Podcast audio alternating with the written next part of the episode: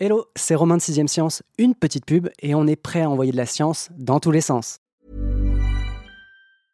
I'm Sandra, and I'm just the professional your small business was looking for. But you didn't hire me because you didn't use LinkedIn jobs. LinkedIn has professionals you can't find anywhere else, including those who aren't actively looking for a new job but might be open to the perfect role, like me.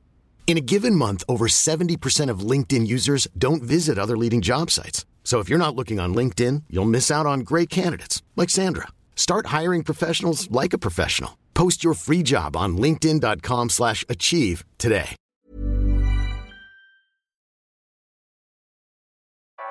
Vous écoutez 6ème Science.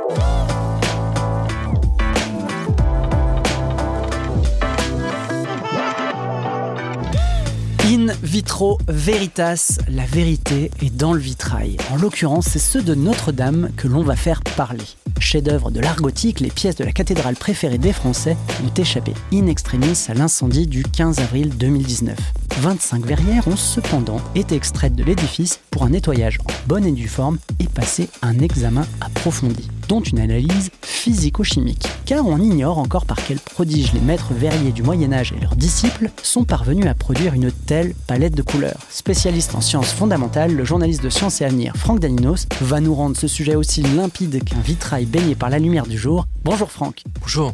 Tirons d'abord le portrait de nos intéressés, si tu veux bien, les vitraux de Notre-Dame. Que peux-tu nous en dire sur leurs auteurs, que j'imagine nombreux, et de leur qualité aussi bien artistique que technique? Alors effectivement, les auteurs, les personnes qui ont fabriqué donc ces vitraux sont très nombreux. Il faut savoir que les vitraux de Notre-Dame ont été euh, installés entre euh, le XIIIe siècle et le XXe siècle. Donc ils ont été euh, notamment remplacés au gré des destructions, des altérations. Énormément donc de personnes, de maîtres verriers, d'ateliers ont participé à, à l'ensemble de ces vitraux. Il y a en tout euh, 120 verrières qui représentent une surface de plus de 3000 euh, mètres carrés de surface vitrée, ce qui est considérable. Ce qui concerne les vitraux qui ont été euh, déposés donc suite à l'incendie euh, de la cathédrale, ils ont été fabriqués au 19e siècle, dans les années 1860, sous l'autorité de l'architecte euh, Viollet-le-Duc, et fabriqués en particulier par un peintre verrier qui était euh, très célèbre euh, à cette époque et qui s'appelle Maréchal de Metz. Avant de revenir sur ces vitraux en particulier, est-ce que tu peux nous dire pourquoi les vitraux, en général, hein, tous ceux de Notre-Dame, ont survécu à l'effroyable incendie du 15 avril 2019 Alors c'est vrai que c'est un, petit miracle. Donc euh, vous vous rappelez que donc en 2019, c'est toute la charpente, la flèche et la toiture de la nef donc qui ont été euh, ravagées euh, par les flammes, mais l'intégralité donc des surfaces vitrées de ces chefs-d'œuvre euh, ont été préservées et ce pour deux raisons. La première donc c'est grâce à la voûte donc qui a servi de bouclier, qui a permis finalement de protéger donc les vitraux de la chaleur extrême, mais surtout grâce à l'intervention des pompiers qui ont réussi à intervenir sans euh, arroser quasiment donc les, euh, les vitraux, ce qui aurait causé un, un choc thermique et, et les aurait fait euh, exploser. Mais heureusement, rien de tout cela n'est arrivé et donc tous les vitraux de Notre-Dame ont été épargnés par l'incendie. Ils n'ont pas été fondus ni brisés lors de l'incendie, mais est-ce qu'ils ont été altérés? Est-ce que la chaleur, les résidus, les fumées ont pu les abîmer? Alors effectivement, l'incendie a, a généré euh, énormément de fumée et notamment des particules euh, riches en plomb, donc qui se sont euh, déposées d'ailleurs sur l'ensemble de la structure euh, et sur les vitraux en particulier. Et donc effectivement, tout l'enjeu des travaux actuels, c'est de caractériser ces particules, ces suies riches en plomb, donc qui sont toxiques, donc de bien comprendre quelle est leur nature grâce à des analyses extrêmement fines pour euh, développer un, protocole de décontamination qui soit euh, spécifique et bien approprié donc euh, au type de pollution et à ces particules qui se sont déposées sur les vitraux. Et ce sont des analyses qui sont en, en cours actuellement. Et les chercheurs, en fait, ont profité de cette occasion pour justement euh, approfondir les connaissances sur ces vitraux. On n'a pas évidemment euh, souvent accès euh, à ces œuvres, que ce soit d'ailleurs à Notre-Dame ou sur d'autres sites.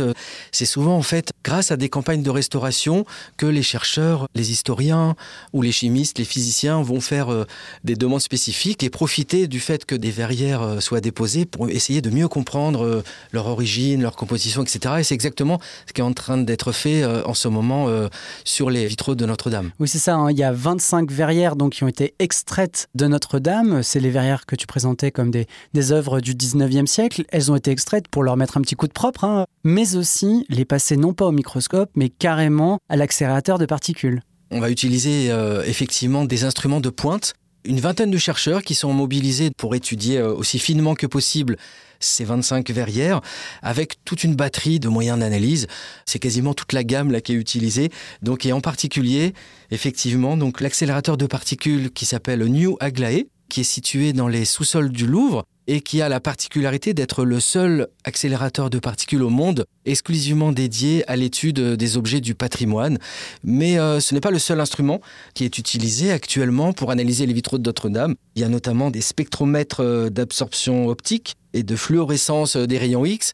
Donc voilà tout un tas de noms barbares, mais qui permettent d'étudier donc ces vitraux de manière non invasive. Mm. Ce sont des pièces extrêmement euh, précieuses, des trésors. Il s'agit euh, aucunement de les détruire pour les étudier. Donc grâce à, euh, à cet accélérateur de particules, mais aussi donc au spectromètre d'absorption optique, on peut dévoiler leur composition chimique, la manière dont les atomes sont organisés les uns avec les autres, ce qu'on appelle l'environnement chimique. On peut le caractériser de manière extrêmement précise pour la composition, par exemple, on peut déceler grâce à New Aglaé des atomes, des molécules qui sont présentes seulement euh, de l'ordre de quelques parties par million, donc vraiment à l'état de trace. Et c'est grâce à ces instruments qu'on peut faire ça. Parce qu'il y a encore beaucoup d'inconnus sur euh, l'origine de certaines couleurs en fait de ces vitraux. C'est ça l'intérêt premier de ces recherches. Il y a beaucoup de questions qu'on se pose. Alors là, c'est une opportunité euh, pour utiliser, comme je disais tout à l'heure, toute la palette d'instruments pour explorer aussi finement que possible la composition de ces matériaux. Alors, euh, ce qu'on veut savoir, c'est par exemple euh, l'origine des verres. Où est-ce qu'ils ont été euh, construits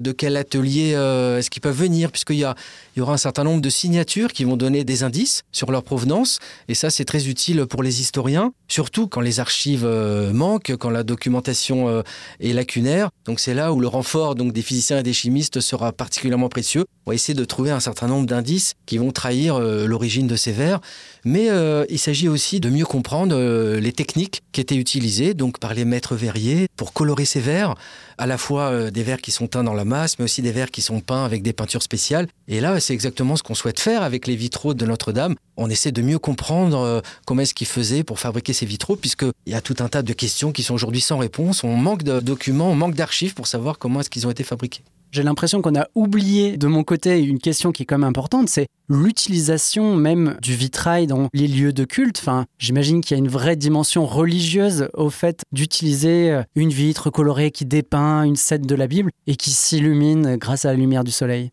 Ce serait un sujet en soi. Les personnes avec qui euh, j'ai pu en parler effectivement, étaient très prolixes en la matière. Il y a beaucoup à dire sur la fonction de ces vitraux. Il faut néanmoins rappeler que leur fonction de base, c'était tout d'abord euh, clore et, éclairer un édifice. Donc c'est d'abord à ça qu'ils servaient. Mais évidemment, en illustrant donc des scènes euh, de l'Ancien et du Nouveau Testament, il s'agissait, grâce à ces vitraux, euh, d'édifier les fidèles, de servir pour le catéchisme. Mais il faut bien avoir euh, en tête que, c'est vrai pour Notre-Dame et pour bien d'autres cathédrales, certains de ces vitraux étaient perchés à des dizaines de mètres au-dessus du sol, donc totalement invisibles par les fidèles qui ne pouvaient pas en percevoir les détails ni même toute cette histoire qui était racontée par ces vitraux. Et en fait, ce qu'il faut comprendre, c'est qu'il fallait juste qu'ils soient là, à cet endroit précis dans cette cathédrale ou dans cette église, puisqu'en fait ça allait beaucoup plus que la figuration d'une simple scène biblique, puisque pour les théologiens du Moyen Âge, les vitraux, c'était un peu comme l'incarnation de la lumière divine dans ce bâtiment religieux. En fait, ça représentait la présence de Dieu dans l'Église. Grâce à toi, j'ai l'impression quand même qu'on a, on est retombé un peu sur nos pattes. Maintenant, on a dit, ok, quelle dimension pouvaient revêtir euh, les vitraux Qu'est-ce que tu peux nous en dire sur la fabrication, c'est-à-dire à partir de quoi et comment on fabriquait les vitraux pour les églises, les cathédrales, etc. Alors il y a le, verre tout d'abord. Les verres étaient fabriqués en, mélangeant du sable, du sable de rivière ou du sable marin, qui était euh, une source de silice, qui représentait euh, grosso modo 70% du matériau. Et euh, les autres 30% euh, ou un peu moins que ça, c'était des cendres végétales. Donc on ajoutait à, cette silice qui était fondue des cendres qui pouvaient provenir de chênes, de hêtres. Il y avait tout un tas d'espèces végétales qui donnent, j'en parlais tout à l'heure, une sorte de signature aussi justement à, l'origine des verres, puisqu'en fonction des ateliers ou des différentes régions françaises, on n'utilisait pas euh, le même type de sable ou le même type de cendres. Toujours est-il que ces cendres végétales apportaient donc du sodium, du potassium, des ions alcalins qui avaient euh, la propriété d'abaisser la température de fusion de la silice. Qui est normalement, si ma mémoire est bonne, de 1730 degrés. Mais quand on ajoute donc ces cendres végétales, on peut abaisser la température de fusion à une gamme comprise entre 1100 et 1200 degrés. Donc Ce évidemment, plus euh, en phase avec les fours de l'époque, j'imagine. Euh. Absolument. Donc les, fours à bois qui peuvent atteindre cette température, sinon ça aurait été euh, impossible. Donc ce qu'on appelle un élément fondant. Ça permettait aussi de moduler la viscosité, hmm. puisqu'après évidemment il fallait les, les mettre en forme par des souffleurs, etc. Donc en fait il y avait toute une recette sur les verres eux-mêmes et un savoir euh, qui s'est développé donc au fil des siècles. Et donc ça, ça donnait un verre. Donc un verre plus ou moins transparent. Évidemment, tout l'intérêt des vitraux, c'est leur couleur. Mm. Alors, comment faisait-il? Donc ils ajoutaient dans cette préparation 1, 2, 3% de métaux, des oxydes métalliques et en particulier des métaux dits de transition comme le fer, le cuivre, le nickel, le manganèse. Et ces métaux de transition ont la particularité d'absorber certaines longueurs d'onde du spectre lumineux, donc de la lumière visible, la lumière blanche. Et en fait, la couleur qu'on observe, c'est en fait tout ce qui n'a pas été retenu, tout ce qui n'a pas été piégé par ces métaux de transition. Par exemple, les oxydes de fer absorbent le rouge, et c'est ce qui produit la couleur verte. Après, donc ça, c'était pour la plupart des vitraux, la couleur était obtenue de cette façon-là, avec des vitraux qui étaient teints, on dit, dans la masse. Mais il y avait aussi des procédés qui permettaient d'ajouter une petite peinture sur les vitraux, qu'on faisait cuire à 600 ou 650 degrés, qu'on appelle la grisaille, qui permettait en fait d'ajouter donc des détails, de faire vraiment des dessins, mais aussi euh, ce qu'on appelle le jaune d'argent, mm. pour représenter euh, des sceptres, la chevelure des anges, etc., etc. Il y avait ces deux techniques. La plupart des, des couleurs étaient teintes dans la masse, mais on utilisait aussi des peintures sur verre. Ok Franck, donc on a le rouge grâce au cuivre, le vert grâce au fer. Mais est-ce qu'il y a d'autres couleurs dont l'origine chimique hein, reste mystérieuse? Les procédés, les techniques euh, qui étaient utilisées donc par les maîtres verriers, on les connaît grâce euh, à la documentation historique. On a euh, pu retrouver un certain nombre de documents qui expliquent les recettes et la manière dont on procédait. Mais pour certaines couleurs, on a très peu de choses. Et du coup, on ne sait pas exactement comment est-ce que les maîtres verriers faisaient pour obtenir certaines couleurs, en particulier le jaune. Je vous ai parlé tout à l'heure du jaune d'argent, qui était en fait une peinture qui était rajoutée sur le vitrail. Mais pour teindre le vitrail euh, dans la masse de couleur jaune, on utilisait aussi des oxydes métalliques, manifestement, mais on ne connaît pas exactement la recette. On n'a pas assez d'archives pour nous expliquer euh, quelles étaient euh, les techniques utilisées. Et d'ailleurs, donc il y a en ce moment même une thèse de doctorat qui vise à à retrouver effectivement cette recette un peu euh, secrète, mystérieuse. Percer le mystère euh, du, jaune. Euh, voilà, de ce jaune qui était utilisé bien avant le XIIe siècle, au tout début effectivement du développement de l'art du vitrail, mais dont on ne connaît pas effectivement les, ingrédients. Ce serait probablement un mélange de soufre et de fer, mais on ne connaît pas la composition chimique précise, puisque comme je le disais tout à l'heure, en fait tout est important. Le type d'ingrédients, la concentration, la manière dont ils sont ajoutés dans un certain ordre, les températures de cuisson, etc., etc. Ça, on ne le connaît pas. Et donc il y a une thèse qui est en cours depuis 2021, donc à l'Institut de minéralogie, de physique des matériaux et de cosmologie à Paris, qui vise donc à en dévoiler donc les faire toute la lumière. Absolument. J'ai une question qui dévie un peu de ton dossier, c'est sur la façon dont les vitraux ou les bouts de vitraux sont associés les uns aux autres. Est-ce qu'ils sont collés? Est-ce qu'ils sont enchâssés, on va dire, comme des diamants dans une bague, c'est-à-dire dans une structure métallique? Quelles techniques euh, sont utilisées? Donc les vitraux en fait sont un, un, ensemble, une juxtaposition donc de verres colorés en fonction du dessin, du motif qu'on veut réaliser. Donc il y a des pièces de tailles différentes donc, qui étaient réalisées par les techniques euh, que j'ai évoquées euh, tout à l'heure. Et ces pièces, pour les faire tenir ensemble, on, utilisait donc des petites baguettes de plomb qui étaient spécifiquement profilées en fonction de la forme de ces petites pièces colorées. Et donc on les assemblait pour former euh, le dessin qu'on souhaitait faire. Et ces baguettes étaient ensuite soudées avec de l'étain en particulier. Bah merci Franck, j'avais besoin d'éléments de réponse sur cette question, mais on a finalement très peu parlé de l'étude hein, menée sur les vitraux Notre-Dame, puisque elle est très récente. Quand les résultats sont-ils espérés? Est-ce qu'il y a des attentes particulières sur les enseignements qu'elle pourrait nous délivrer? Les analyses ont été euh, effectuées euh, tout récemment, donc en décembre 2022. Les 25 euh, panneaux dont on a parlé donc sont passés au crible de tous ces instruments de pointe. Donc on, a parlé de l'accélérateur de particules New Aglaé en particulier. En ce moment, donc les chercheurs analysent, confrontent ces données. C'est une équipe très pluridisciplinaire. On a les sciences dures qui sont représentées, donc les physiciens, chimistes, mais aussi des historiens, historiens de l'art, spécialistes de la conservation du patrimoine. Donc tous ces chercheurs essaient de donner du sens à l'ensemble de ces données, donc ces compositions, euh, tout cet environnement chimique qui est caractérisé donc grâce à ces instruments Et euh, comme je le disais euh, tout à l'heure dans notre discussion, l'idée c'est effectivement de mieux comprendre ces œuvres, dans quel contexte elles ont été produites et quelles étaient les techniques utilisées. Parce que, un petit rappel hein, très rapide hein, sur l'histoire des vitraux, l'apogée de cet art c'est euh, autour du 14e, 15e siècle. Et puis ensuite se produit donc une période de déclin. Il y a moins de commandes, les bâtiments, on souhaite qu'ils soient mieux éclairés, plus lumineux.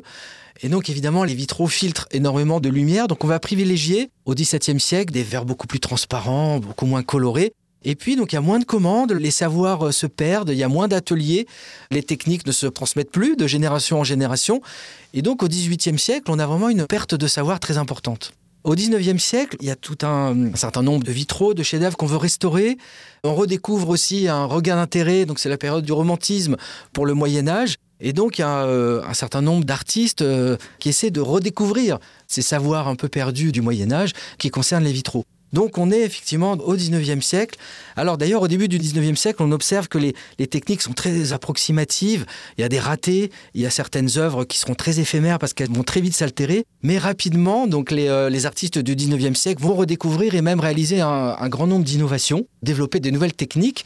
Et c'est exactement euh, ce qu'on cherche à découvrir dans ces vitraux de Notre-Dame, réalisés donc sous l'autorité de Gênes Viollet-le-Duc dans les années 1860 on veut effectivement mieux comprendre cette période absolument passionnante dans l'histoire des vitraux pour comprendre effectivement d'où venaient les verres, quelles étaient la composition donc de ces vitraux, euh, de ces peintures et quelles étaient les techniques dans cette période absolument euh, foisonnante de redécouverte. Donc c'est ce qu'on apprendra grâce à ces analyses euh, dont les résultats seront connus d'ici à peu près un an. Eh bien, merci Franck. Rendez-vous le 8 décembre 2024 pour la réouverture des lieux. Si jamais vous ne voulez pas attendre jusque-là, vous pouvez toujours redécouvrir la cathédrale Notre-Dame virtuellement. Et puis moi, je vous donne rendez-vous dans deux semaines pour envoyer de la science dans tous les sens. On ne va pas se quitter comme ça. Vous avez aimé cet épisode? Sportif, généraliste, sexo ou scientifique, varié mais toujours bien informé. Découvrez les autres podcasts de la rédaction 20 minutes sur votre application d'écoute préférée ou directement sur podcast au pluriel.20minutes.fr. Et merci de nous avoir écoutés.